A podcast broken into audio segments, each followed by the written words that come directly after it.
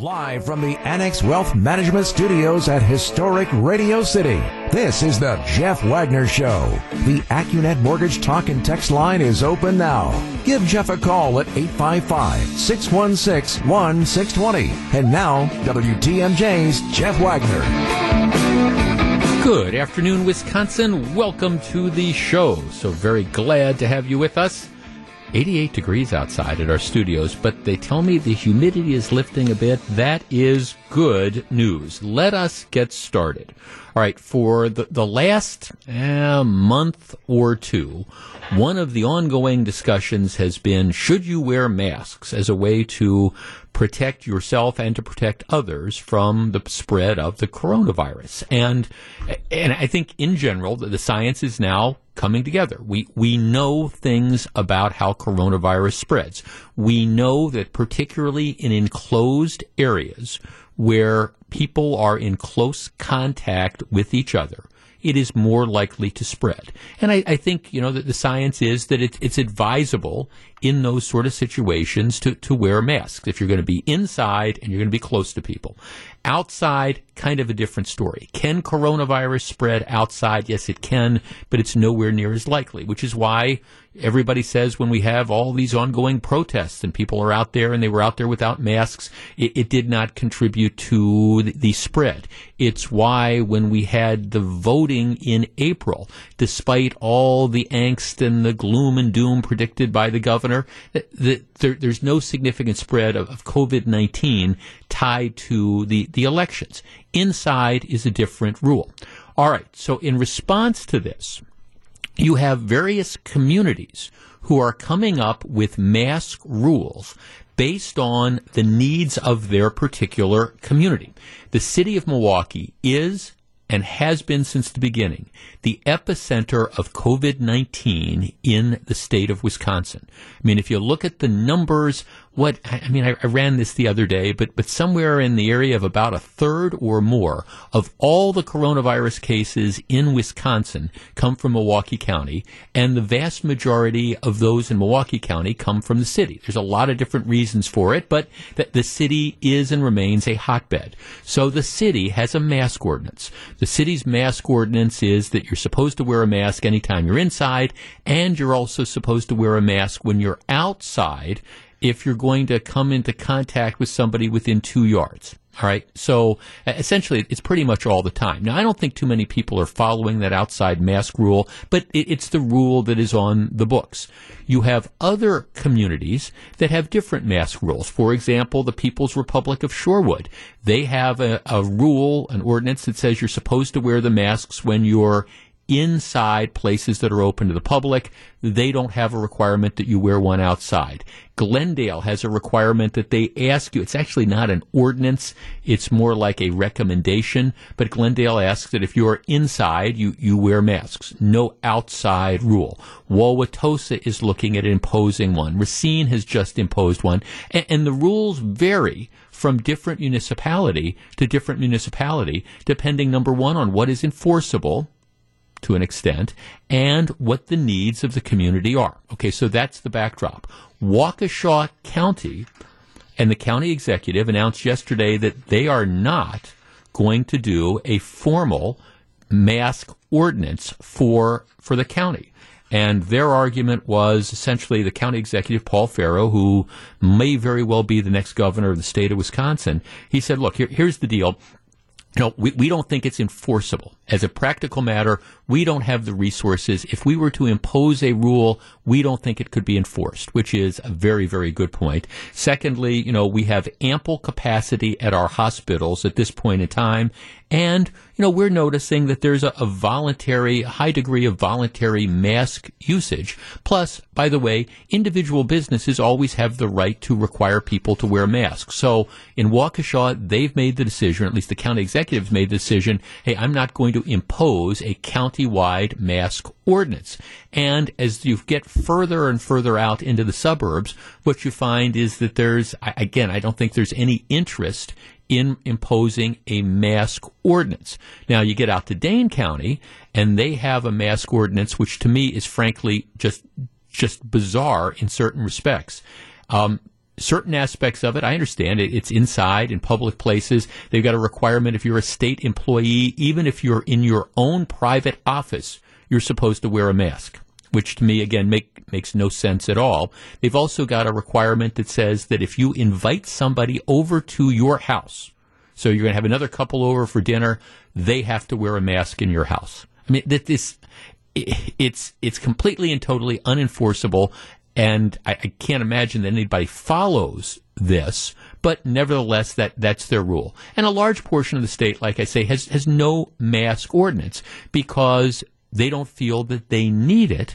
And in many respects, I understand that because there are, look, there, there's coronavirus all over the state but you don't have massive outbreaks in most parts of, of, the state. If you look at where it's coming from, it's southeastern Wisconsin and to a lesser extent Brown County and, and perhaps Dane County as well. Okay, against this backdrop, you have a number of Democrats in the legislature who are pushing the governor for a statewide mandatory mask requirement. In other words, a one size fits all requirement that we're going to say to the people in Oconto, you've got to follow these rules. And then to the people in La Crosse, you've got to follow these rules. And to the people in Milwaukee, you've got to follow these rules. They want the statewide mask mandate. I think smart money says that Tony Evers, is just itching to try to impose something like this. He's still upset that the Supreme Court struck down his safer at home ordinance, but at the end of the week, um, one of the judges, justices who voted in favor of striking down the safer at home ordinance, he, he's off the bench. Justice Kelly lost his bid for election, so he's going to be replaced by a, a liberal. And the thinking is maybe if they impose the statewide mask ordinance, maybe with the newly constituted court, they would say it's okay. And I don't know how that's going to work out one way or the other. But there, there's, like I say, people think that the governor really wants to impose this, and the Democrats are saying, okay, we want a statewide mask ordinance. Our number, 855-616-1620, that's the Accunet Mortgage talk and text line. Let's discuss this. Do we need a statewide requirement or does it make more sense to allow local communities to decide what they need based on the health needs, the numbers, and what they perceive to be what is important in their particular communities. 855-616-1620. That's the Accunet Mortgage talk and text line. And I, I guess I, I don't want to necessarily debate whether or not, okay, is, is a mask mandate appropriate or not, at least on a local level. But I want to tell you this. I just don't think that the state government needs to do this. And it's the argument I've been making since this all started. You have different needs in different communities. If the city of Milwaukee thinks that they are such a hot spot and it's so bad and it's so outrageous that you need to have people wearing masks when they're outside in 90 degree heat on the off chance that they're going to, they're riding a bicycle and they're going to pass somebody. Oh, okay, fine. City of Milwaukee does that, and the residents can then decide how they want to respond. But just because it might be necessary or appropriate for the City of Milwaukee, based on the numbers of cases of coronavirus they have in Milwaukee, doesn't mean it's appropriate, in my opinion, for people who live in Verona. I think what you want to do is you want to allow local authorities to decide what they need for the community. 855 616 1620. We discuss in a moment. This is Jeff Wagner. Back to take your calls. Here's WTMJ's Jeff Wagner. 855-616-1620. That's the Accunet Mortgage Talk and Text line. I want to I want to focus the conversation here.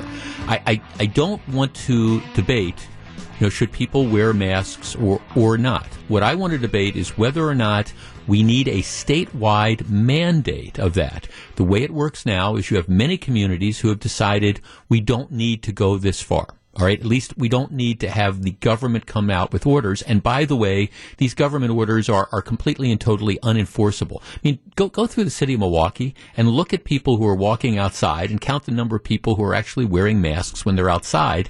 And I guess depending on where you go, you know, maybe you'll see half the people comply. I haven't seen that as I'm driving around, but that, that's okay. But it, it's not so much does the government, a local government, have the right to do it. It's the question of do you need a statewide one size fits all order? to require that? And, and, my answer is no. If you need it in the city of Milwaukee, fine. Let the city of Milwaukee impose it and, and then, you know, figure out how they're going to enforce it. But if in a community in the northern part of our listening area that does not have widespread rampant coronavirus decides that, you know, we don't need the government to impose this requirement, then I think they should have the right not to impose the requirement. All right, let's start with Rain in Greenfield. You're on WTMJ. Good afternoon. Hey, Hi. yeah, thanks for taking my call. Sure. Uh, for me, unfortunately, it just seems like people have to learn things on their own, right? So if you impose a mandate uh, statewide, people are just going to complain about it because they don't get it. So my idea would be to leave it up to the businesses to mandate that. The ones who don't, if they have a lot of infection spread from their store, they'll reverse that and they will mandate it. And that way people learn what happens when you don't and companies make the right decision. Well, and I guess, I mean, I, Thanks for calling. See, and look, I, I, think businesses have the right to do it. I think people have the right to make their own decisions. But at, at the same time, and, and I, I, get texts from people saying, oh, everybody needs to wear this all the time. Okay, you, you need to tailor responses to where the particular problems are. I understand, for example, why the Milwaukee public school system has decided, you know, we, there's no way that they can reopen with in-person learning because they have a different set of circumstances and criteria than you do, say, in Lomira. All right, so we're, we're not saying that just because it's necessary or appropriate or the only thing that you can do to make stuff work in Milwaukee, that that means you have to do the same thing in Lomira. And that is, is my point. If, if in Dane County you decide that, okay, it's so bad out here that we want to impose an order that is going to require, you know, whenever you invite somebody over to your house as a guest, that they have to wear masks in your house, Eh, eh, figure out how to figure out how you're going to enforce it. But if the governor is going to start imposing a one size fits all requirement, I also want an explanation of how it is that you're you're going to enforce this. And what is that requirement going to be? Are you going to say okay we, we need to have this anybody who's outdoors even if you're walking your dog at two o'clock in the morning on the off chance that you might pass somebody you've got to wear it? No. Adapt it to the local community. That that's that's my point, and, and let people end up deciding. For example, I mean, I, all right, I, I, don't I don't spend a lot of time in the city of Milwaukee anymore. But all right, and when I go to other places, when I go inside the stores, even if the stores don't have a requirement of a mask, I, I put on a mask when I'm inside. Okay, that's I, I, just do it for a variety of reasons. But that's a decision that I can make. If the store requires me to wear a mask, I, am cool with that. that. That's okay. But let people make those decisions based on what they think is appropriate. I don't think you need a one size this is the government in Madison telling the entire state what they need to do. Let's talk to Karen in Milwaukee. Karen, you're on WTMJ. Hi. So Wisconsin is one of the one of the very few states that does not have a mask mandate. And I was just in the UP of Michigan, and even when I was outside, everyone was wearing a mask, and no one had like a problem with it. And also, the more masks we wear, the more businesses will open, and then the more businesses that will open, the more that the economy will grow, and then we can get back. To, we can get back. Why do you why do you attribute that to the, the mask? First of all, Karen, I talk to a lot of people from the Upper Peninsula, and I think that they're going to tell me that they they almost never see people wearing masks outside, in particular. But I mean, why? Why do you think we need a statewide requirement for that if there's counties in in Wisconsin that have little or no cases of, of COVID nineteen? I mean, the safer the better. Well, well, I mean, I, I guess at, at what point, if, if you live in a county that has a handful of cases over the last three or four months, and statistically, the odds of getting COVID 19 are, are slim to none in a particular county. Why does that county have to behave the same way that the city of Milwaukee, which is an epicenter for it, does? I mean, I mean why do you need a one size fits all approach? I mean, we, I mean, like in New York, even though they had a bunch of bad cases, we they still are wearing masks all the time. And I know it's like a one size fits all, but it doesn't matter, especially for like our uh, our children who are going back to school. Oh, okay. Well, I mean, thanks for calling. Again, it, it does. I mean, again, it's if if I think many of the school districts that are looking at bringing kids back to school, that's going to be one of the requirements that the kids need to wear masks in the classroom. And, and again, if if that's what the school district, if that's what the local school district thinks they need to do in order to get people back, I'm, I'm fine with that. All right, if that's what they need. But again, for a local school district, for example, that we are now okay, this started in March. March. April, May, June, July. Okay, we're five months into this. And if you have counties that have not had mask requirements and have not seen any sort of widespread prevalence or spread of this, right? Why do you need to impose the requirements in those particular counties? That that's my only argument about this.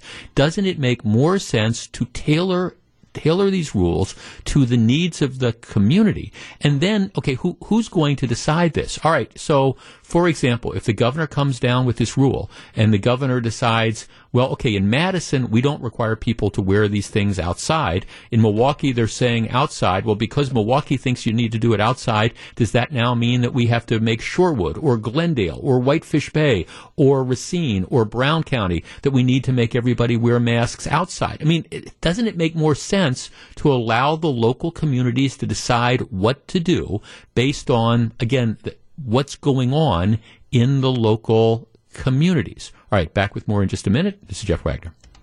You're listening to Jeff Wagner on WTMJ. Well, there's not much consensus here. Jeff, absolutely ridiculous. County by county is what's needed. Tony Evers and his cabinet have already tried crazy things.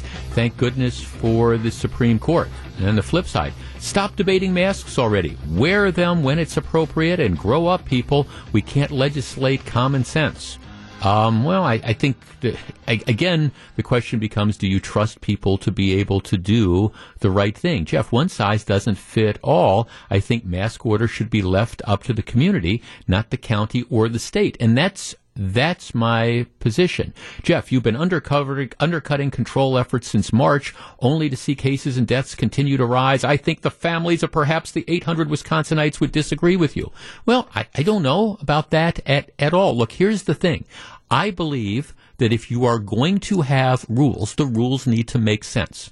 And unfortunately, the one size fits all approach has never made any sense. The blanket sort of shotgun approach has never made any sense. We close down small jewelry stores. We close down dog groomers. We close down teeny tiny businesses in the idea that, okay, we're going to try to prevent the spread of this, and we put those people out of business or darn near out of business, and then we let people go over to Walmart or Kmart or Costco or, or whatever. That, that's never made any sense. The question to me has always been, number one, does the rule substantially contribute to stopping the spread of COVID-19? That that should have been the question number one, and we and that wasn't it. It was just okay. The knee jerk reaction: we're going to shut things down.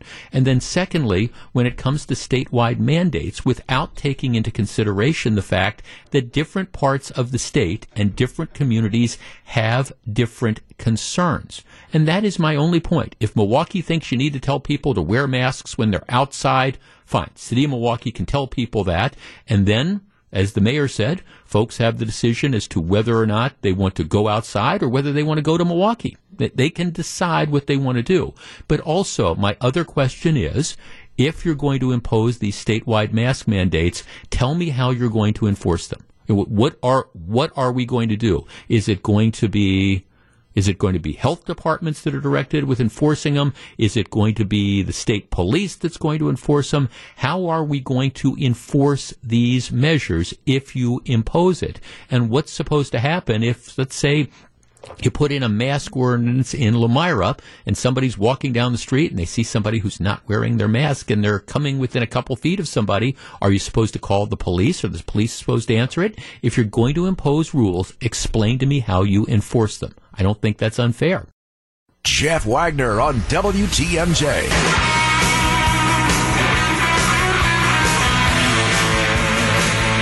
So, very glad to have you with us, Group, producing the show today and always. You shop at uh, Trader Joe's? Hmm.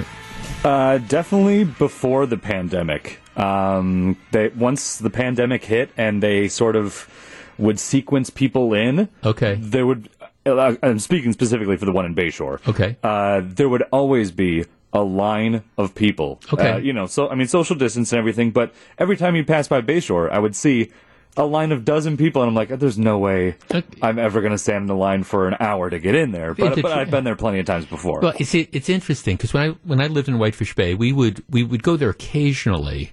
That's the royal we. My late wife was the one who did most of the shopping, but I, I'd go into the store occasionally. It was not one of our go-to shops, in part because, um, I guess what what I found is I, they'd have like like 16 brands of unsalted cashews. When it's kind of like, but but they, they wouldn't have like the stuff that I'd, I'd want. And I, I remember somebody sent me over there for like their bottle of their, their three dollar wine and stuff like that, and it tasted to me like three dollar wine. So I, it, it wasn't on the top of my list, but but I understand that Trader Joe's is incredibly popular.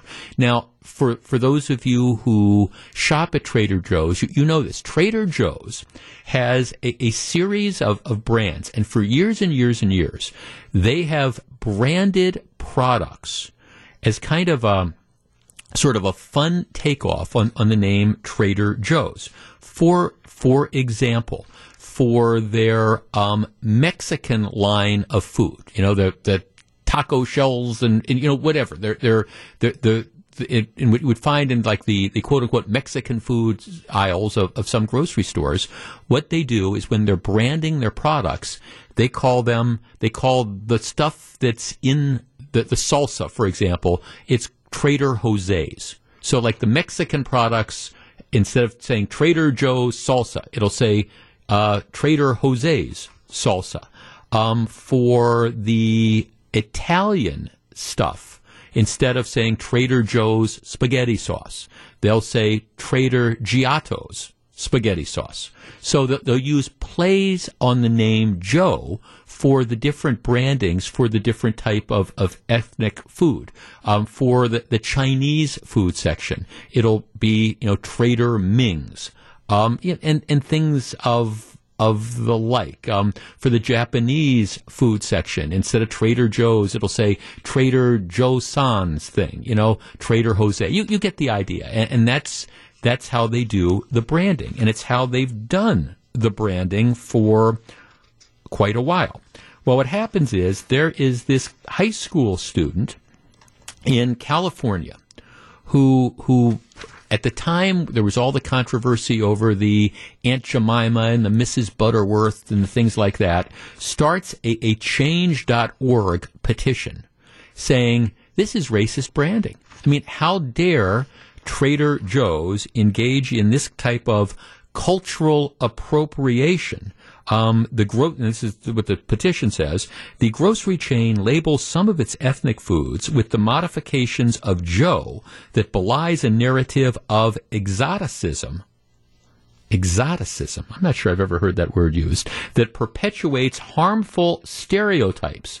The Trader Joe's branding is racist because it exoticizes other cultures it presents Joe as the default normal and the other characters falling outside of it. I swear I don't even understand what that means. I, I just, the Trader Joe's branding is racist because it exoticizes other cultures. It presents Joe as the default normal and other characters falling outside of it. And so again, it's like you, you, you, can't have like Arabian Joe, which is what they use to brand Middle Eastern foods, or Trader Giotto's for Italian goods, etc., etc. Okay, so w- when this story first breaks, the initial reports, and I'm looking at some in the New York Times and the Washington Post, is that the Trader Joe's has acknowledged that this type of branding is in fact racist, and they've made a commitment to to get rid of it. So that's the way the stories initially played out. Well, Trader Joe's, after they made this, after the story got out, um, apparently got lots and lots of heat from their, their patrons saying, what are you doing? Why are you caving in, caving into this? You know, we, we like Trader Jose's or, you know, or whatever, or Trader Giotto's. You know, th- this isn't, this isn't racist at all. Why are you giving into this? And so yesterday, Trader Joe's came out with a statement, and it, it actually calls into question some of the reporting on this. Uh, Trader Joe says, "Look, you know, we're we're always reviewing." You know what what we're doing and our marketing and things like that, but we don't believe any of these names are are racist. Um, you know what we've done is, you know, they said, look, here's the deal: we're we're not removing racist packaging. We want to be clear. This is their statement. We disagree that any of these labels are racist. We do not make decisions based on petitions. If there is a need for a change, we do not hesitate to take action. It said recently we've heard from many customers reaffirming that these name variations are largely viewed in exactly the way they were intended, as an attempt to have fun with our product marketing. We're continuing our ongoing evaluation, and those pro- pro- products that resonate with our customers and sell well will remain on our store shelves. So, in other words, you know, if if we're selling a lot of Trader Giotto's, Giotto's spaghetti sauce, we're we're not we're not changing that. You know, we're, you know, if this is what customers are responding to, we're going to continue to sell it. Our number, 855-616-1620. That is the Accunet Mortgage Talk and Text line. Okay, let, let's, let's tee this up. Uh, again, they're, they're branding ethnic food with variations of the Trader Joe's name. They could call it Trader Joe's spaghetti sauce, but because it's Italian, they call it Trader Giotto's spaghetti sauce. They again, they could call it Trader Joe's taco shells or shells or salsa or whatever, but it's in their Mexican line of products, so they call it Trader Jose's. Is that is that racist? Do they need to change? Do they need to rebrand? Or is this much ado about nothing. 855 616 1620. That's the Accunet Mortgage Talk and Text line. Uh, to me, I, I, was I was amazed when I first read these stories and the implication that Trader Joe's was going to give up these these these names for the, the different ethnicities. I don't think calling their Italian product line, um, you know, Trader Giotto's is racist. I don't think calling their um, their line of Mexican food, Trader Jose's, is racist. You understand what they're doing here. They're all variations on the name Joe. How can that be racist? And by the way, I mean, we, we do have have ethnic foods. You know, you go into any grocery stores, you've got aisles that have, again, the, the Italian stuff. You've got aisles that'll have the quote unquote Mexican food. You'll have the Middle Eastern food. I mean, really? Is this what it's come to? Is this racist? Should they give in? 855 616 1620. That's the Accunet Mortgage Talk and Text line. We discuss in a moment. Welcome back to Jeff Wagner on WTMJ. 855 616 1620. That's the Accunet Mortgage Talk and Text line. All right, Trader Joe's, despite some of this early press coverage, they're, they're saying, whoa. Yes, we have various ethnic food lines that all use the, the play of the name Joe. So uh, again, our, our Mexican food line, it, it's Trader Jose's.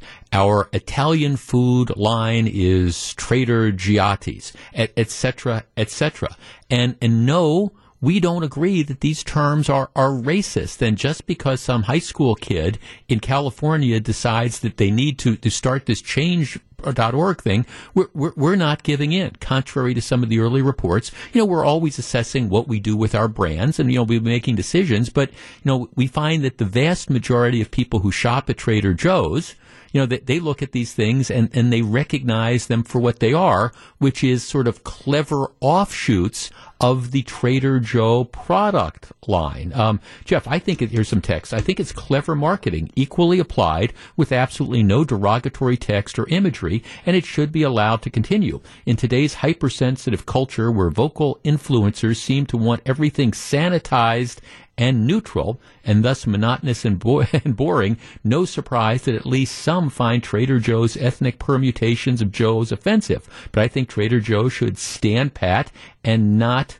capitulate there. Um, let's see, Jeff, I'm sort of surprised that liberal leaning Trader Joe's isn't immediately caving into the cancel culture, who, by the way, is filling its ranks with indoctrinated kids from our school system. Well, I mean, initially, that, that's what I saw. Initially, the reports were Trader Joe's is, is just giving in. Now, I think what happened is Trader Joe's heard from a lot of its customers going, have you lost your mind?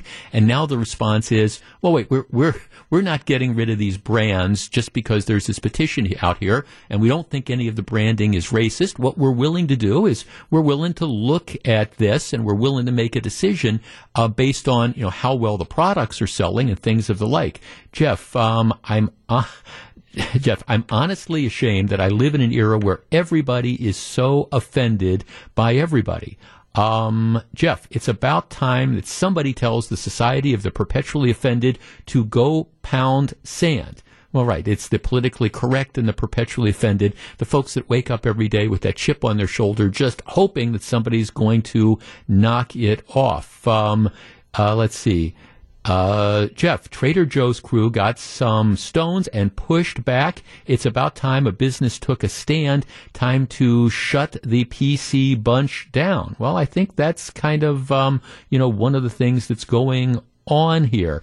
Uh, let's see, another text. Um, Jeff, of course, it's not racist. It's creative marketing. Well, of, of, course. Jeff, I, this is from John in Burlington. I would say this is all much ado about nada. That's pretty clever. Gianni in Montello. Gianni, you're on WTMJ. Good afternoon. Hey, good afternoon, Jeff. Hey, listen, um, I used to be a, uh, a regular customer at Trader Joe's, um, particularly down in Illinois, and I think what we have here uh, is is a boy that's crying wolf, and it really does. Um, uh, it, it makes light of uh, and mit- mitigates uh, true racism and racial slurs sure. that that exist out there, and, and you know, it, it, seems it seems to me, Jeff, that there's a segment of America that, that is so offended, and, and this this probably doesn't include most of your listeners, but Americans are the whiniest people in the world. I, I mean, I, I've lived in other countries, and you, I, I've never heard an issue like this come up before. And your last, your one of your texters said, "This is just creative marketing," and I, I, I, I, I market a product, so I try to be creative, and um, yeah. I, I I I I appreciate the creativity, and I certainly don't um, don't think that they should capitulate. This is ridiculous. This kid ought to be, um, you know, uh, working on his studies and studying history and, and real racism. Well, I mean, I guess I, I, I have a few books that I could recommend. Yeah, Gianni, thanks for. I mean, I guess I mean, I, I wonder. I mean, where where do you draw the line? There are, for example, there are a number of Mexican restaurants, and I'll, I'll just use this as an example. You know, throughout the the area, who all use you know, who all use names that are, are that are, are variations of, well, for example, there, there's there's a series of restaurants called Jose's, you know, Jose's Blue Sombrero or whatever. Oh, okay. Well, you've got okay, you got Jose, so you've got the Mexican name, you've got the reference to the sombrero, which is the traditional Mexican, you know, head, headwear. Okay, does, does that mean that we, we can't have a Jose's Blue Sombrero Mexican restaurant? That we, we can't uh, again we, we can't use the these names. It's just, it's marketing. Okay, it's a Mexican restaurant. You wouldn't necessarily necessarily call it Clancy's Mexican Restaurant. You know, you wouldn't take the Irish name. It, it's just, it is marketing that, that's there. And uh, again, it's worked for Trader Joe's. And I think your point, Gianni, is very, very well taken with regard to the, the whole idea of, of these sort of arguments and, and the cancel culture going after this. It minimizes the, the, the true racism that exists. Now, I, look, I, I understand the, the Aunt Jemima controversy. I, I, I, get it. And to an extent, I guess I understand the, the Uncle Ben's, you know, rice controversy where you have some of these stereotypical images. I, I, I understand all that. But that's not what this is. This is just a recognition that, you, you know, different cultures use different names. All right. When I was back in back in the day when I was taking French classes in high school, and if, if you've ever taken a foreign language class, and one of our texters makes this point, you, you can perhaps relate. At, at least in the classes that I took when I was back in high school, the the instructor would take your name and then would would would say, okay, this is if you were if you were in France they, they don't say Jeff. That that's not the name. I think it was Joseph or something, as I as I recall. But you know, they they, they give you the equivalent of your name in the foreign language, and, and that's how you're addressed in, in classes.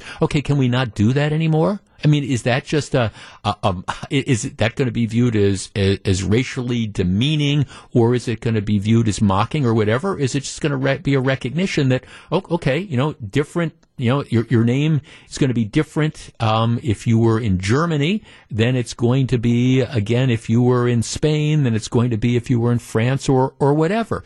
And, and that's all this, this is. The whole idea that, you know, okay, we, we've got different types of ethnic food that's there, and we've got you know if and for the for frankly, I mean if you're if you're shopping and you're trying to find uh, again the the quote unquote Italian food aisle.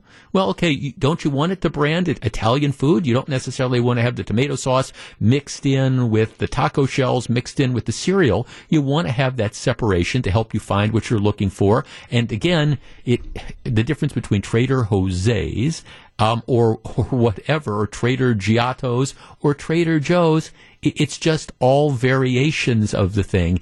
Concentrate on the real issues of racism that are out there. But I, again, I, I give credit to, I give credit to Trader Joe's for not being willing to co- completely capitulate to this and say, wait a second. I mean, contrary to popular reports, you know, we did say that we always review the names and, and things like that, but we don't think any of this is racist. And by the way, the vast majority of our customers, and my guess is pretty much everybody that shops at Trader Joe's, agrees with our position. My sense would be the vast majority of, of that small minority of people who don't like this, they probably don't go to Trader Joe's anyways. This is Jeff Wagner, WTMJ. Live from the Annex Wealth Management Studios at historic Radio City, this is the Jeff Wagner Show. And now, WTMJ's Jeff Wagner. Good afternoon, Wisconsin. Welcome back to the show. You know, I was listening to Melissa's news report. She was talking about the congressman from Texas who was the 10th member of Congress to, to test positive, And he was saying, well, I, have been wearing my mask for the last couple weeks, more than I've done in the last couple months. You know what was, what was missing from that report? And and what's been missing from a lot of the reports lately. For example, you know, yesterday you had the report of like half the Miami Marlins baseball team and traveling party had, had tested positive, which which is not a good thing. But but the thing that's missing from all these reports is are they ill? and, and see, because that that's what I'm kind of wondering about this. It's the okay. So the congressman, I mean, what was it that generated him to get to get tested? Was was he feeling awful, or was it just like routine sort of thing for the, the Miami Marlins baseball team? I'm curious as to you know, are, were any of them ill, or was this just hey, uh, do, do you have half the team that feels absolutely fine, but because you know they're doing the routine testing, that they, they come back and they test positive, and so then then you want to quarantine them. Now now you might say that, that's a distinction without a difference. You know, who cares? Because if they test positive, then you've, you've got to quarantine them because you don't want to infect other people. And, and, and there is an element of that. But I'm just, as we move forward, figuring out how we're going to deal with COVID 19, assuming that it is going to be with us for the foreseeable future, which I think is a safe, you know, a, a safe bet. I mean, I do think one of the fair questions is okay, when, when you see these people that are testing positive, of those people that are testing positive, how many are ill? how many are, are ill, or was this just some sort of routine situation? And of the people who were ill, how many are really ill? Now, I understand you, you don't want anybody to get this, but we, we do know, of course, that they're, you know, who is at the highest risk category? And it's people who tend to be older, and it's people who have hypertension and uncontrolled diabetes and are overweight and things like that. And, and that's, of course, where the, the priority is. But as we are fashioning a, a public health response, and again, I mean, uh, let's not even discuss the masks or the things like that, but as we're considering these different things, is it a fair question to ask, all right, what, what is the effect of this? Of, of X number of positive tests, are, are people ill? Are, are, there people who are getting ill, or is it are they asym- asymptomatic? How many of those Florida Marlins, for example, in the traveling party, how many of them are, are actually ill? Now, again, I, I understand it doesn't change the dynamic because you don't want them spreading it to other people, but to give us a perspective, because th- that's one of the things I continue to believe is is lacking here the fact that obviously you want to try to eradicate this. You don't want is you don't want people to get it.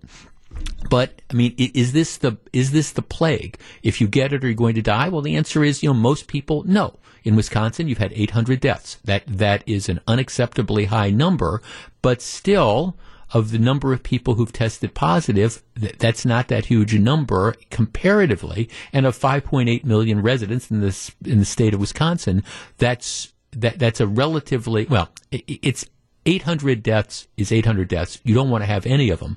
But I do think it's kind of fair as we're expanding our testing and things like that, and we're looking at the numbers. I think it would also be interesting to see the numbers of, of that, how many people describe themselves as, as ill. Because once you know that, are people getting sick from this? Or are people saying, well, I, yeah, I, I got it, but I, I don't even know. I'm shocked that I tested positive because I, I don't have any sort of symptoms a, at all.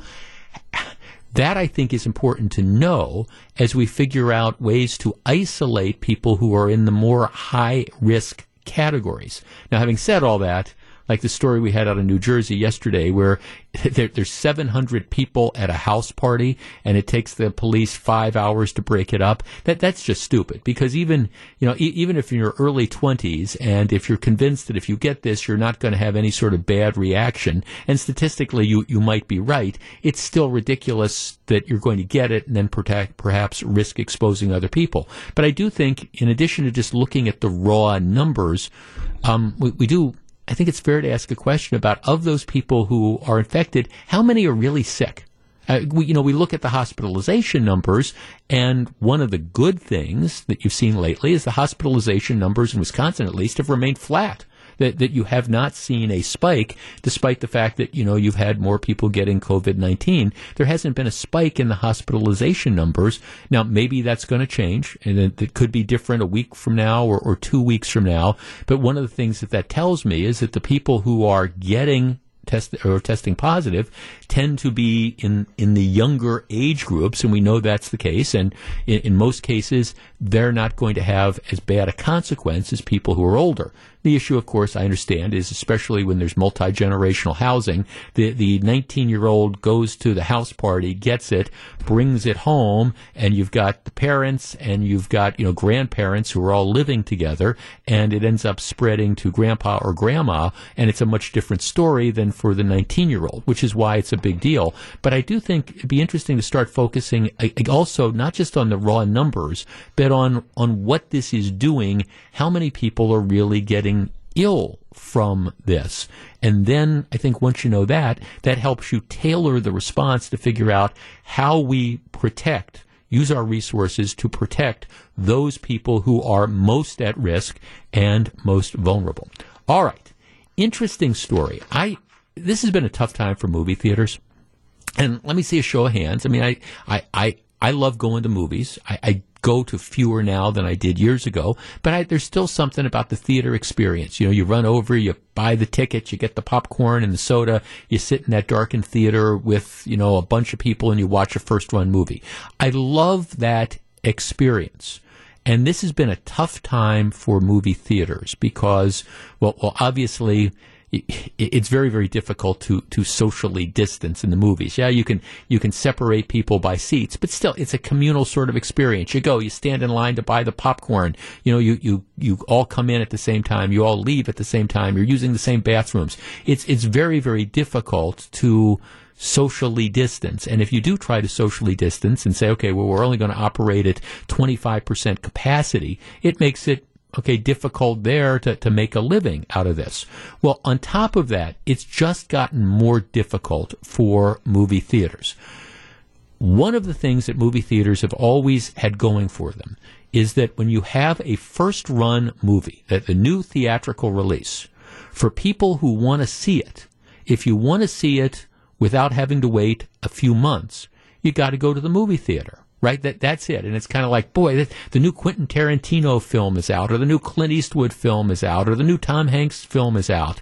And yeah, I, I know it's going to come to you know pay per view and demand viewing, but that's three months from now. And I don't want to say I'm a big Tom Hanks, Hanks fan. I want to see the latest Tom Hanks movie. So if you want to do that, your your choice is well, you, you, you go to the movie theater, right? Well, here's the deal. Wall Street Journal today apparently um, there's now been an agreement between Universal Pictures, which is one of the big Hollywood studios that puts out things, and AMC Entertainment Holdings, which is one of the nation's largest chains of movie theaters. They've got like the Mayfair movie theaters around here. So here's the deal. Um, right now, under the agreements, a first run movie cannot cannot go to streaming or on demand, so you can sit and watch it at your home. It can't do that for 75 days. So essentially two and a half months. So you want to see the new Quentin Tarantino movie, you got to wait two and a half months before you're going to be able to buy it on, on your home screen and watch it in your living room. That's changed.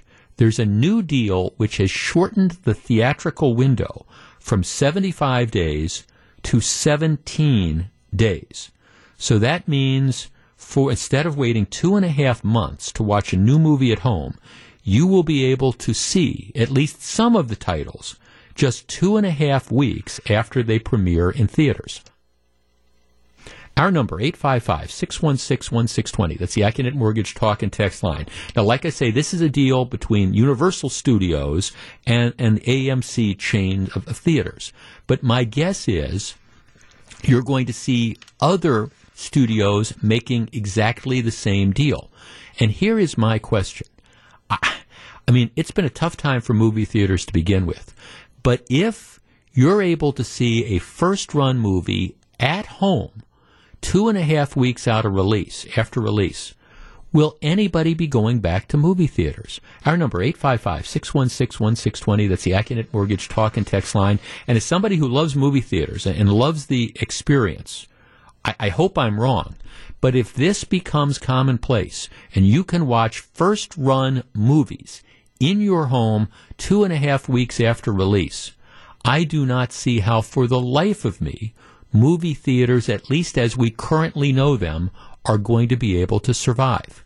Am I wrong? 855-616-1620. That's the Accunet Mortgage talk and text line. I mean, if you could watch new movies in your home two and a half weeks after release, are you still going to be running to the movie theaters and spending $12 or 15 bucks or, or whatever it is for a ticket and then also standing in line to pay in all the money for the popcorn? My answer is maybe for a movie here and there, but regularly, I just don't see it. I think if this becomes the industry norm, it's going to kill movie theaters. What do you think? 855 616 1620. Back to take your calls. Here's WTMJ's Jeff Wagner. 855-616-1620. That's the Accunet Mortgage Talk and Text line. If you're just tuning in, for, for theatrical releases, the deal has always been movie theaters get to show the new movies for two and a half months, and then they're made available to online streaming and things like that. One of the nation's largest movie theater chains, AMC, they own the ones at Mayfair, for example, they've just cut a deal with Universal Pictures, which is one of the nation's largest producer of movies, to lower, to narrow that theatrical window from 75 days to 17. So essentially, for all the Universal Pictures, you're, you're now going to be able to watch them live stream or on demand after two and a half weeks. And the, the thinking is this is going to pressure other studios to do the same sort of thing. Is this going to kill movie theaters? Let's start with John in Kenosha. John, you're on WTMJ. I, I don't think it's really going to. First of all, I love your show. I'm in a truck all the time, and that's what I do for a living is drive. Thanks. So I listen to you all day. So Thank I you, sir. Throw that Appreciate one out there at you. I I don't believe this will kill chains. I love going to the movies. I love a big bowl of popcorn. Uh, it's my favorite thing to do. But the only movies I go see are action movies. I'm not going to go see a love movie with the wife. I'm not going to go see a comedy because you just don't need it. You need that big screen. You need that big sound when there's an action movie. Right. I, I love John Wick movies, for instance. I've seen all of them multiple times, but I I, went too. and saw each one of them at the movie theater first. Yeah, I, You know, I do too. I'm a John Wick fan. So you think you don't you don't think this is going to hurt? You don't think this is going to hurt the movie industry because you think that people are, are still going to just want that big screen experience. I do. When you take when I take my grandkids to a movie or something, you notice that no matter what the movie is and their age group, it seems to be an almost empty theater. But if you go to a John Wick, if you go to one of those Yeah. big time blockbusters, that's when it's packed. And I think that's when they'll still pack it out. And I think the movie industry itself will be fine. If they're going to go to streaming, a lot of people are going to enjoy that. There's, you know, Oh yeah. there's not many much choices right now, you know. So No, no, and, and John, don't get me no. Thanks for the, don't get me wrong. Uh, By the way, I mean I, I, I think this is going to help the movie that the, the the producer on the producer side. You know, the, the people that are making the movies. I think this is going to help them because I, I think it's going to generate more business. Because there's a lot of people who say, "Oh, the, the new Quentin Tarantino movie is out. I, I'd love to see this." But um, you know, I, I just I don't want to go to the theater. I don't want to spend that much money or, or whatever. But yeah, now that I can stream it, yeah, you bet I'm going to jump on board. This I, I I mean I think it's good for the people that are making the pictures. I guess where I disagree with you is that the theaters. Now there, there's always going to. I understand what you're saying. That the big screen sort of thing. There's always going to want to be movies that you see on the big screen. But especially for a lot of the smaller movies and the things like that, uh, that you say, oh, I I, I kind of like this. This is a, I, I kind of wanted to see this. I'm not sure I want to go and drop, you know, 25, 30, 40 bucks for the tickets for my, my wife and I and for, you know, the, the popcorn and things like that. I'd much rather watch it at home for 12 bucks and I'm willing to wait the two weeks for it. That's where I think the impact is going to be. Maybe not the giant blockbusters, that the tentpole movies, but, but the rank and file movies where, you know, I don't have to see this on opening night. I want to see it. I don't have to see it the first weekend. Let's talk to Jeff in Fox Point. Jeff, you're on WTMJ. Hey, Jeff, I think this is actually going to hurt theaters because it's going to make it easier for people to skip theaters who are increasingly annoyed with the long previews, holding their bladders in for records amounts of time, and noisy neighbors. Right, right. So you, I mean, now there, my guess is Jeff, there's still movies that you're, you're going to want to see opening weekend. Something that you've been hearing about for. Uh, I, am a John Wick fan, like our last caller. So maybe it's like, okay, when, when they're coming out with John Wick four, you want to see it the first weekend. But I, I think that's going to be for most people, it's going to be a treat, maybe the exception rather than the rule. Yeah, well, I'm a big Wick fan too, but um, I would have trouble wearing my mask in the, in the theater too. Well, that, and if things are are still bad, then I probably would have to wait. Yeah, no, thanks. Well, that that's the. I mean, I guess I, I'm trying to think beyond that, but yeah, I mean that that's the that that's the other factor. And again, I don't don't want to get into the mask debate again, but yeah, there's there's I, I think a lot of people who would say, you know, I, I'm just I'm uncomfortable sitting in a movie theater for two plus hours. You know, if the rules are that you got to wear a mask, so it's just more convenient. I'll wait a couple weeks and I'll I'll sit at home and I'll be able to to see it. I, I think this is I think there's a lot of movie theaters, and again, I'm not rooting for failure. Believe me, I'm not rooting for failure, but I think this is a tough time to be in that business, and I think this is another one of these businesses that is going to look very, very different you know, when we come out of all this. And if this is the norm, streaming the movies and they're available two and a half weeks afterwards, I, I think the era of the giant multiplexes and the eight and the ten screens, I, I think this is going to kill them because, like I say, there might be some of those big movies that are out there that, that are going to people aren't going to wait for. But a lot of movies, especially some of the smaller ones, people will be more than willing to wait two and a half weeks. Let's talk to John in Milwaukee. John, you're on WTMJ. Hi. Hi. Uh, yeah, I, I um, I'd rather go to the movies. You know, I mean, you're at home all the time. You, you almost like you're in a convalescent home. You know, I don't want to be at home doing nothing. I want to, you know, I, I, you know, so it's twenty bucks, twenty five bucks. You know, I, I just, I mean, you know, you're working for that Right. money. You know, just go and swipe out. Right. You know, maybe have a maybe have dinner or something. You know, Right. I just feel that that's where it should be. Right. So you're you're you're like, look, this is this is my escape. This is fun. My wife and I, we we love going to the movies. It's kind of our date night or something, and we're going to keep doing it, even if we can watch the movie two and a half weeks later. Yeah, you know, I'm 68 years old, man. You know, I, wanna, I don't want to be in a nursing home before time. You know, I want to get. I, John, thanks for calling. I, I got well. I mean, I, I, I, I understand that, and and there's always there's I, like I'm not predicting the end of movie theaters, although. I, you need a critical mass of people that, that are going and, and to, to support any sort of a business. And, and, and yeah, I, I understand that there's always going to be the people who are, all right, let's, we're, we're looking we're, we're looking to go out and get out of the house, right? Or or it, it's a date night thing. You know, you're you're always still going to have the, the movie theaters for that.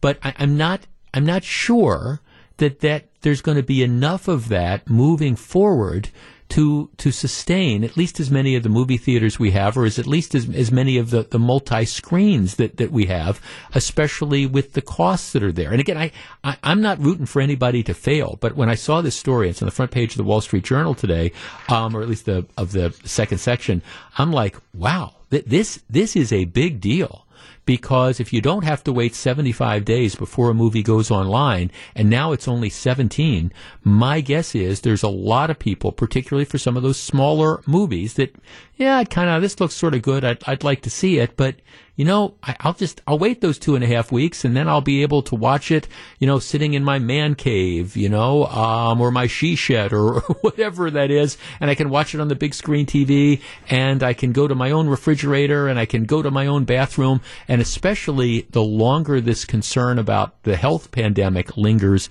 the, the more significant it is. Tough time for movie theaters, no question about it. All right, when we come back, as long as we're talking entertainment, something happened today, and I think it is is reflective of well, it's reflective of a change in another industry. I want to talk about that with you. Stick around. This is Jeff Wagner. This is Jeff Wagner on WTMJ.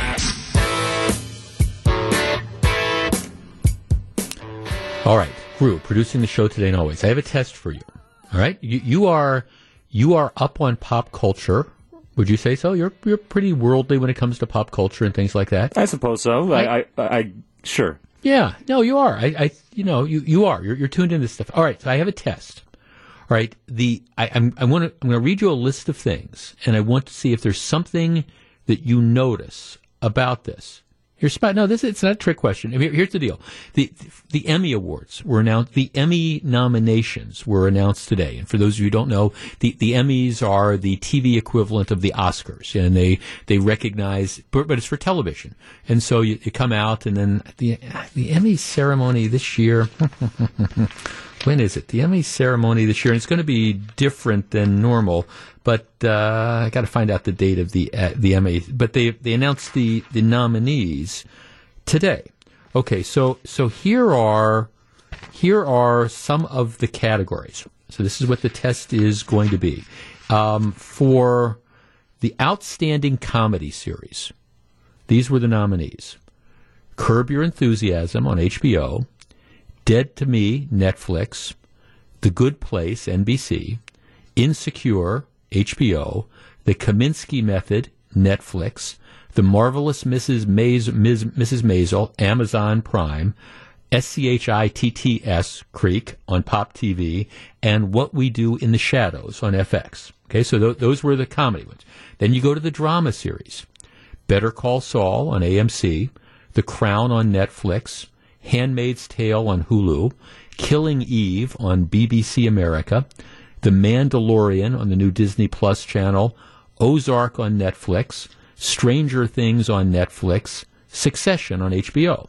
Right? Got that? Then Outstanding Limited Series, Little Fires Everywhere on Hulu, Mrs. America on FX Networks, Unbelievable on Netflix, Unorthodox on Netflix, Watchmen on HBO. Okay, so it, Best Limited Series, Outstanding Drama Series, and Outstanding Comedy. There were 21 different nominees in that list. Did you notice anything about that list of 21? I have a feeling where you're going with this. Uh, almost all of those are on streaming applications, platforms. You, you absolutely. You got it in one. A- out of those 21 nominees, there was only one that was on a traditional broadcast network, and that would be The Good Place on, on NBC. Otherwise, everything was on Netflix or HBO or Amazon Prime or, or some of the FX networks or AMC, you know, some of the traditional cable things. Yeah, I think you need to have some sort of digital cable subscription to get right. FX or uh, yeah. the BBC as well. Right, be, right, exactly. Certainly AMC with Better Call Saul, but right, it, it's all either premium products like like HBO that you need to have a cable provider or or you can stream it, but you have to pay for it. My my point is for right the the, the traditional broadcast networks, the over the air sort of thing, the ABC, the NBC, the CBS, that that's the the, the Fox. There, there's no recognition for this at all. One out of 21 of the nominees. Now, I, I understand this is all kind of subjective, and you know people this decide you know what's good and what's bad. And it's not necessarily a reflection on like like network TV but but maybe it is. Our our number 855-616-1620 that's the Accunet Mortgage talk and text line. I have to tell you, and, and it, it really kind of like hit home when I was looking at this list. I don't, I don't remember the last show that I watched regularly on your on your basic broadcast television. Now, I, I watch a lot of TV, and I, will watch Netflix, and I'll, I'll I watch like cable TV, and there's there, there's some stuff that I, I watch, you know, on the traditional cable channels, but I don't remember the last time I watched a a prime time program on network television most of my watching is again, it's going to be on something that's on one of these these sort of streaming services.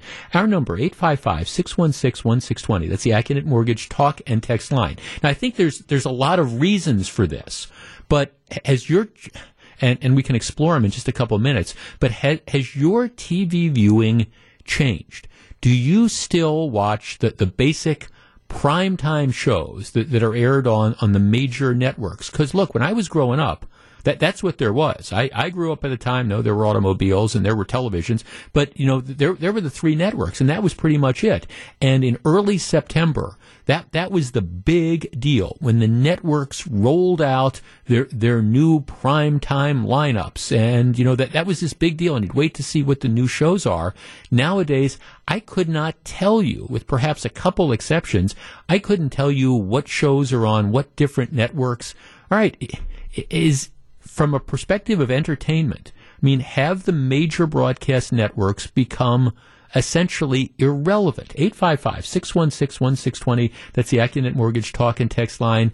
And, and can you enjoy television now if you don't have access to all, all these different streaming services or the cable or, or whatever? At least if you look at the awards, n- none of those, none of those network shows are up for the awards or almost none. We discuss in a moment. 855 616 1620. That's the Accunet Mortgage Talk and Text line. This is Jeff Wagner. Jeff Wagner on WTMJ.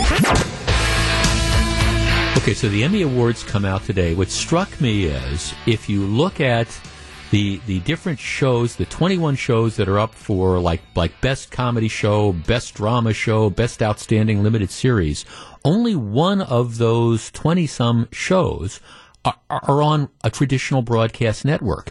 I, I, I, didn't take the time to read it, but if you look at the list of the people up for Best Actor in a Comedy, Best Actor in a Drama, Best Actress in a Comedy, Best Actress in a Drama, 24 nominees, the numbers are pretty much the same. There's only three that come from a traditional network show. Otherwise, 21 out of 24 are all either on the, the view thing that you have to stream, like Amazon Prime or HBO, or they're on like cable channels like AMC. I mean, is is do we not watch network TV anymore?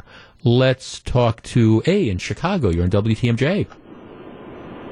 Yes. Hi. Hi. Um, sorry, it's A Y. A Y. Okay. A J A Y. Got it. Yeah, that's all good. Um, yeah.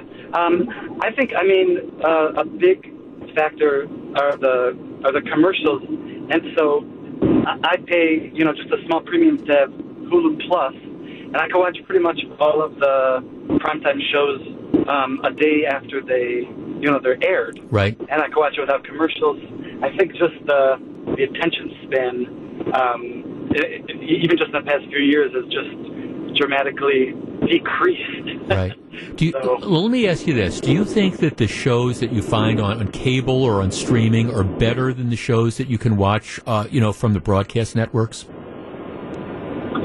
That's a good question. I mean, I know that Netflix, Amazon, and Hulu have spent a lot of money on some good shows, but but I was still, you know, very much into Breaking Bad yeah. and. Um, of course, that's cable. That's AMC, right? I mean, Breaking Bad oh, right, is, okay. AMC. Yeah. No, thanks for calling. I, I right, appreciate. I mean, I, I mean, I, right. I, I, yeah. Thanks. I mean, I, I, I raised that out. Okay, my board just kind of something weird just happened there. Let's see. Okay. You're looking. Just keep talking. You're talking. Just keep talking. Did you have the same thing happen there? Tell you what. I'm going to take a very quick break while we figure out what's going on here, and we'll be back with more in just a minute. This is Jeff Wagner. And this is Jeff Wagner, so very glad to have you with us. Okay, the dots just came back. we're, we're working on a minor technical glitch. It's it's sort of like when you're doing a radio show. Imagine that you're sitting at home in front of your personal computer, and all of a sudden everything goes blank, which you, you know is not a good thing. But we'll we're working through it, and my producer Gru working with our engineer. We'll, we'll get through that, but we don't have the ability to take phone calls right at the moment. Um, I, I, am intrigued. As somebody who likes to consider myself as being a, a student of, of pop culture, I am intrigued by the different changes and the things like that that we've seen over the last several years and that we've seen the migration away from the network programming to, again, the, the streaming and those type of things. And I think it's really, um, I, I, think it, it's really moved that way faster, and the Emmy nominations um, certainly developed this. Okay, here's a text. Jeff, irrelevant. Arguably, the major networks have become more relevant because of the pandemic, the riots, and the protests. Okay, well, I, I understand. I'm not saying that there, there's no interest in news or things like that. My point is, from the entertainment perspective, you know, for the people who want to get away from watching the, the nightly newscasts. And look, and I, I understand, you know, the news, news is hot right now. People, people are riveted to what's going on with the social protests and what's going on with the riots and what's going on with all the other stuff. We, we understand all that and people are riveted to that.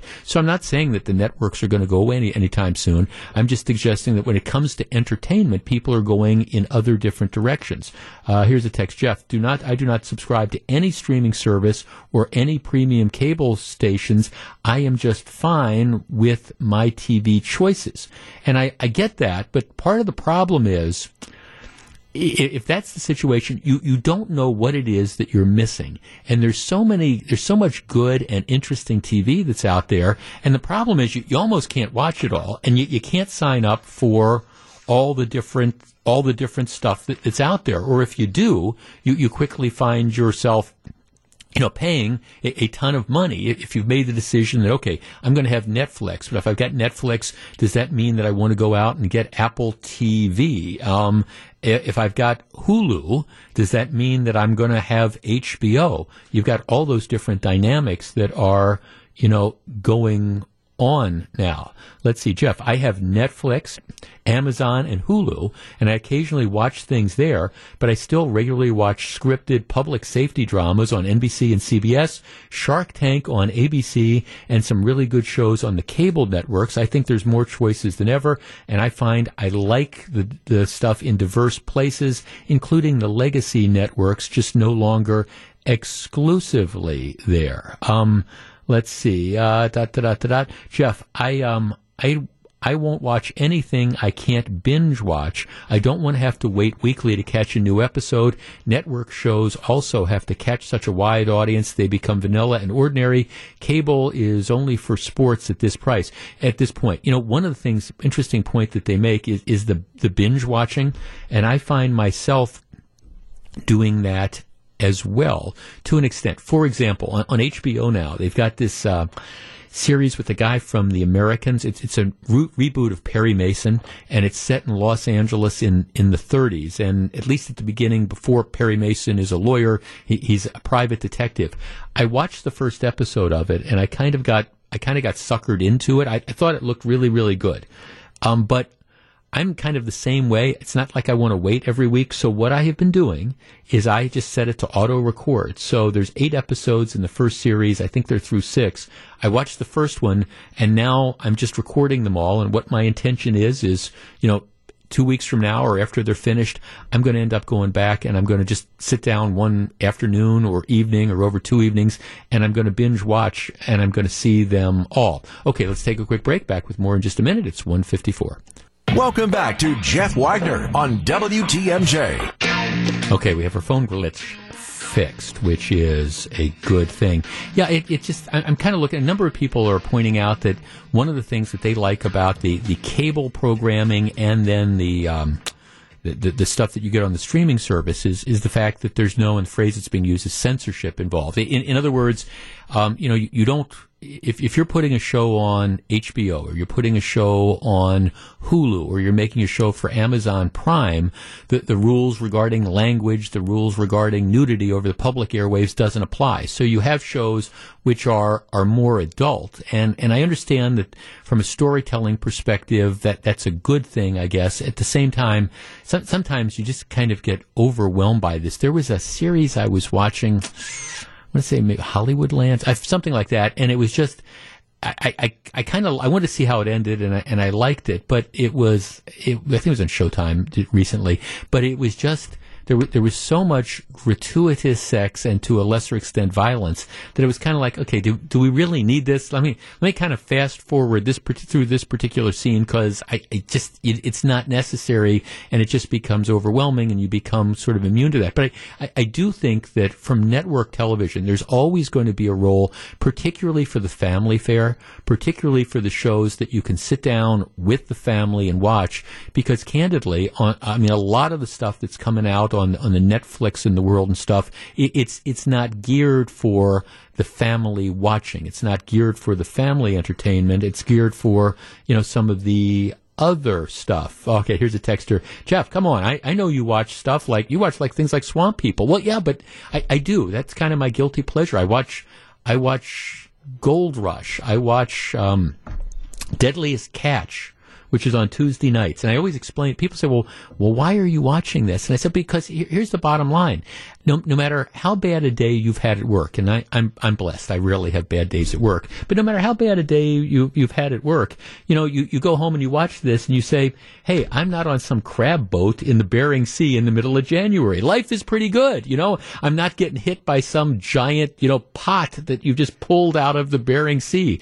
I, I'm not out in this boat where all of a sudden there's a fire in the whatever and the thing is dead in the water and there's, you know, some giant storm that, that's moving towards it. So yeah, I mean, I, I freely admit that that's the kind of stuff that I can, in fact, you know, uh, yeah, I, you go, boy, life, life isn't too good. Worst thing that happened to me today is the phone lines dropped out for about five minutes, but we were to get them started. I'm, I, am i am not looking at this swell that's going to turn over the boat or work in 24 hours or, or uh, one of the other ones I like is Gold Rush, which is, uh, you know, uh, there's a guy from Milwaukee that's, that they feature on Gold Rush now. But I mean, it's like, okay, I, I'm not out there in the Alaskan wilderness, you know, trying to run truckloads of dirt through some wash plant and hoping it doesn't break down so you can like cobble out a living. And It's just, it's like, okay, you know, life is, life is pretty good. And don't even get me started on swamp people. And if you've never seen that, that's set in the Louisiana Bayou and these guys that are out on boats catching catching alligators. And like like I tell you, I mean, if it's one of those shows that you watch, and I guarantee you, you're not going to have a desire to want to do it yourself. Just saying. All right, when we come back, we had a lot of great stuff up on the third hour of the program. Stick around. This is Jeff Wagner. Live from the Annex Wealth Management Studios at historic Radio City, this is the Jeff Wagner Show. And now, WTMJ's Jeff Wagner. Good afternoon, Wisconsin. Welcome back to the program. I want to revisit something we talked about in a slightly different context yesterday. It is my position. It is my position that what the mayor of Chicago is ordering is ridiculous, it is unenforceable, and that people will not be paying attention to it. If you if you haven't been following this. Uh, Chicago, sort of the homicide capital of the U.S., Chicago has been imposing quarantines. And what they've been saying, initially it started out with 15 states on the list. And they said if you are coming to Chicago from any one of these 15 states, and you've been in that state for more than 24 hours, you have to self quarantine for 14 days. Right? That's the rule. So if you're, I don't know, uh, you know, if, if you're coming from New York or, or wherever, or Florida or whatever, and you're coming into Chicago, you have to self quarantine for 14 days. Now, there are exceptions for essential workers, and interestingly, baseball players are essential workers, so it doesn't apply when the Brewers go to play in Chicago, but it does apply if, for example, you are uh, visiting your kids. Uh, your kids like live in Chicago, you're going down to visit them, and you're coming from Milwaukee. It's okay for the Brewers, but you're going to have to quarantine for 14 days. Okay, that that's it. It also works the other way. So there are a lot of people who live in Chicago who routinely come to if not Wisconsin, they come to they come if not Milwaukee, they, they come to Wisconsin, and this applies to all of Wisconsin. So if you have somebody who lives in Chicago but owns, I don't know, property in Lake Geneva or a property in Door County or a property whatever. Um, or they they have a vacation that, that's planned. They're going up to Door County, or they're going um, again to Lake Geneva or something, and they're going to be there for more than 24 hours. The rule is when you come back, when you come back, you have to quarantine yourself for two weeks. Now, since they put this requirement into effect um, a couple weeks ago for the first 15 states, nobody has received a ticket. Not a single person has received a ticket. Wisconsin, together with a couple other states, has now been added to this list. So starting Friday, anybody who travels and it doesn't matter again whether you're a state resident. For my purpose of my discussion, let's say that you know you, you own a piece of property in Door County, you own a piece of property in Lake Geneva, you go up there for the weekends, right? If you do that and you're in Wisconsin for more than 24 hours, when you come back, you're supposed to quarantine for two weeks.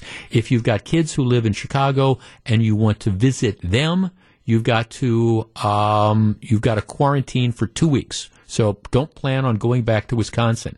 If you've got parents who live in Wisconsin and you decide you want to come up and visit them, if you're there for more than 24 hours, when you get back, you've got to quarantine for two weeks. That's what the rules say. Now, I, I, understand, as I just said, that nobody's received a ticket yet, but here, here's what they say, and I'm looking at a story in the Chicago Tribune. If city contract tracers, contact tracers, get information that people who've come down with the virus were in close proximity to someone who got back from Wisconsin or another quarantine state, they will issue a ticket. Talk about adding insult to injury. The same goes for people who are on social media flagrantly posting their social activities clearly and out and about in Chicago after being in settings that are subject to our quarantine order. So in other words, if you you know, post, hey, I'm up in Lake Geneva and, you know, I'm, I'm water skiing or whatever. And two or three days later, you post something saying that you're in a restaurant in Chicago. They're going to come after you.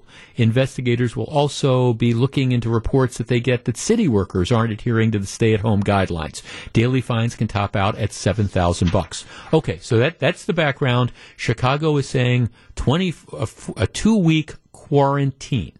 Our number, 855 616 1620. That is the Accunet Mortgage talk and text line. I, did, in the real world, and I, I live in the real world, I just don't see any way that something like this is in fact going to be enforceable. All right, are, are you really going to be spending your time monitoring people's social media to say, okay, they, they, had a place in Lake Geneva and they were there last week and now they're back in the city. We're going to run out and give them a ticket. Are, are we really going to be doing that? Or is this just a meaningless exercise to try to make people feel good? And do you think it's going to change anybody's behavior? I mean, if you've got a house in Door County or you've got a summer place in, in Lake Geneva, because they impose this quarantine order, are you really not going to go? Are you really not going to go and then say, okay, I'm going to shut myself in for two weeks when I come back? Maybe you can make something like this work in Hawaii, where it's an island and people fly in and you can grab them as they're getting off the plane at the airport and you can put in limitations on the hotels. But as a practical matter, in, in a mobile society where people move about, is this just this feel good thing that as a practical matter has no ability to be enforced. And if it's correct that it has a practical matter has no ability to be enforced, doesn't government make itself look silly by imposing these kind of restrictions. 855-616-1620, that's the Accunet Mortgage Talk and Text line. Again, for the life of me, I, am trying to picture the, the person in Chicago that's got the place in Lake Geneva they're, they're not going to go up there for the weekend. They're not going to go to their place in Door County without uh, knowing that they're going to. Of course, they're going to go. And when they come back, of course, they're not going to quarantine themselves for two weeks. Or am I wrong? 855 616 1620. Let's start with Peter in Milwaukee. Peter on WTM, WTMJ. Hi, Jeff. Hi, Peter. Hey, I think your view on this is is very valid. That this is unenforceable, and to some extent, it it just seems kind of draconian, and, and it's a way to try to put rules in force that people don't want to have. But I, I will point out, I have relatives in New York State, and there they are enforcing things quite um, seriously. They have people at the border on some of the major highways. They have people at all the airports. They ask hotels to submit lists of people and where they're from. And I'm not hope I'm hoping Illinois doesn't do that, but I could see even the Chicago people running into trouble where yes, they don't stop them from going to their home in Door County or their home in Lake Geneva or whatever, but they come back potentially if if they do infect somebody at some point and there's contact tracing and they find out they were in Wisconsin, then maybe they come back after them and retroactively fine them, or they might have a situation where maybe their employers ask them to, as a condition of employment, verify that they haven't gone anywhere. And if they lie, then of course they could be terminated. And if they don't lie and they cause, or if they lie and they cause a problem, then they could be terminated too. So it's like it's not like there might not be consequences here, even if it just can't be enforced case by case and day by day. Well, I guess then the the question becomes: Is is it worth doing that if, if all you're going to do is try to find the find and then give a $500 fine to the, the one person out of a, a, thousand that's engaging in the behavior. You know, I mean, if everybody's going to do it, what, what purpose yeah. is it to give, you know, a $500 fine to that one person? Well, I guess just as a general deterrent that yes, a lot of people are not going to comply, right. but if you get a few people to comply and be scared, maybe if they think this is a worthy goal, then you achieve at least part of that goal as opposed to not having a rule and people have no disincentive to do things. Yeah, I, mean that's the that's the approach I think. yeah, well, I, it'll be interesting to see, Peter. I just I can't see this changing anybody's behavior. I mean, I mean seriously, I can't and, and maybe I'll be proven to be wrong, but if somebody, you, have got a place up in Door County, okay, you live in Chicago, you got a place up in Door County where you, you travel and, and you're scheduled to go there next week. Okay, you and the family, you're going up and this is what you do every year. You're going to go up there. The, the idea that, oh, I'm going to cancel my vacation. I'm not going to go to Door County because well, I, I don't know. I might go up there. I might get sick. I might come back. And, and even if I haven't gotten it in Door County, and my guess is that the instances of COVID 19 in Door County, just my guess, probably you got a lot greater chance getting infected in, in Chicago than you do in, in Door County, which is one of the reasons why making statewide travel bans again seem to me to be silly. But I just I can't see it changing, you know, people's behavior. I mean, I, I will be interested in when we talked about this yesterday. The Illinois governor, now not based out of Chicago, based out of Springfield, he, he's in Lake Geneva all the time. I think he or his family or somebody owns property that are up there. Um, so you know, he he's going to be there. Does that mean that he's not going to be able to go to to, to travel to Chicago, or is that is that essential business? I don't know. 855-616-1620. Will something like this work? Let's talk to Maureen in Franklin. Maureen, you're in WTMJ. Hello. Hi there. Good Hi. afternoon. Good afternoon. I'm just I, I just have one. I guess per, I don't necessarily agree with this. I do question the enforceability overall, but where I am, it is being enforced with me. In fact, uh, is that I have parents in a senior living facility, mm-hmm. and they are in downtown Chicago. Um, I have not been able to see them since the pandemic started. They are finally allowing one hour. I can check out my dad like a library book and sit outside for an hour. and now I can't do that because I live in Wisconsin. So they just um, Wow. I, I did have COVID. I've now recovered from it. So I was like, oh, great, I can go see dad. And unfortunately, now I can't because I live in Wisconsin and they won't let me. Okay. So, and of course, whatever in, that's worth. Well, no, but in, and in that case, I guess they, they know for sure that you, you've lived in Wisconsin. And so you've got to check in in the nursing home type right. of thing. If, for example, right. though, let's say you lived in Chicago, you had a place up in Lake Geneva, you spent the last weekend there, they would have no way of knowing that. So, I mean, theoretically, in that Absolutely. situation, yeah, you could do it. Um, I mean, I'm just, I'm just curious, how, how, for, for you, how bad was COVID? For me, I was very, I, I was thankful I had a mild case. It Right. took about um, a full, full month to get through from symptoms to finally a negative test this week. Interesting. Um, so I had I had most of the symptoms, but it never got that bad. Uh, it was it was very annoying. Yeah, uh, right, but Uh, yeah, right. Nuisance. No, a nuisance. Okay, no, well, good. Well, thanks, thanks for calling. I mean, Yeah. that, I appreciate it. That, that's great. I mean, yeah, a, a nuisance. a, a, is fine, like a, a, nagging cough or a, like a cold or a flu type thing. That that's much better than some of the alternatives that are out there. 855-616-1620. That's the Accunet Mortgage talk and text line. Jeff, if one of your recent callers was correct, what is the constitutionality of hotels turning over lists of their patrons or being stopped on the highway because you happen to have an out of state license plate? Yeah, I think as a as a practical matter, that's that's very difficult. I mean, can you imagine and again, like I say, in Hawaii, you, you, can at least see where you could maybe make something like this work because it's an island. And the only way you're going to get to the island as a tourist is either by boat or most likely by the airplane. So you, you can set up and you can grab people as they're getting off the airplanes. And right now there's not a lot of airplanes that are going anywhere, much less to Hawaii.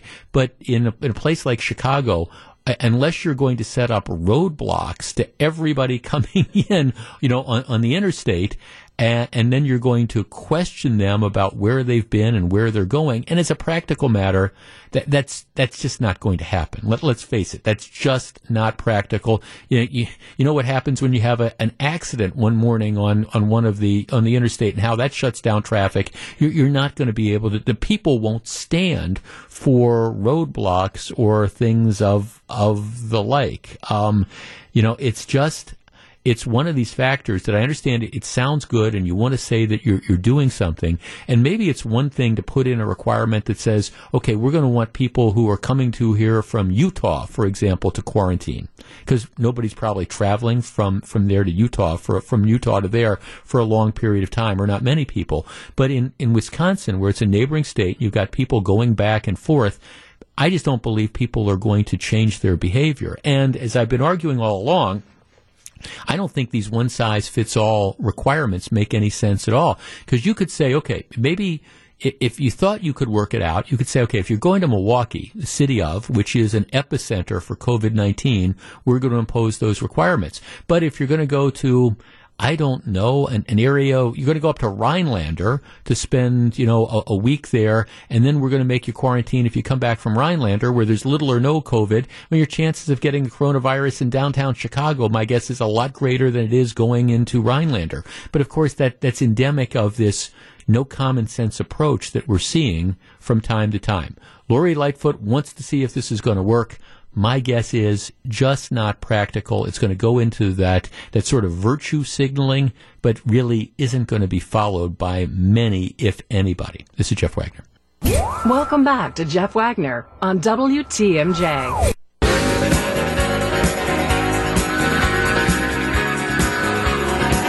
The COVID 19 pandemic is still taking its toll across America. How will this impact schools in the fall? Join us Tuesday, August 11th for the WTMJ Cares, a special roundtable hosted by John Mercure. We'll have education experts here to answer any questions you have about K through 12 schools, colleges, and universities plans for the fall and heading into next year. If you've got a question you'd like to have answered during the roundtable, please call 414 203 8105. You can leave us a message with your question. That's 414 203 8105. WTMJ Cares, powered by Watry Industries and Premier Aluminum. Hey, a follow up on a story we, we talked about briefly yesterday. Uh, the, there were if you will remember the one of the nights of the Madison rioting, and this was the the night where you had the, the, people who were looting stores and tearing down the statues. That was it was that night. It wasn't the the first nights of the the, the protests after the death of uh, George Floyd. It was it was later on, and this was also the night that State Senator Tim Carpenter who, who's out and about while, you know, in the middle of these different protests. And he takes out his, his phone and he's, he's filming people who are, I don't know, engaging in violent conduct and committing crimes and things of the like. And if you remember, what happens is the mob, and that's what it was, the mob turns on, on him, and you can see, ultimately what happens, you can see these two women approaching him and they're grabbing at his phone. He's then knocked to the ground, and, and they estimate about 10 people just kicked the crap out of him. All right, so the, we we knew the two people that started it, or at least it, it's these women, and they, they put out their pictures, and, and, ultimately what happened is you had people that came forward and and identified the women that were involved in this.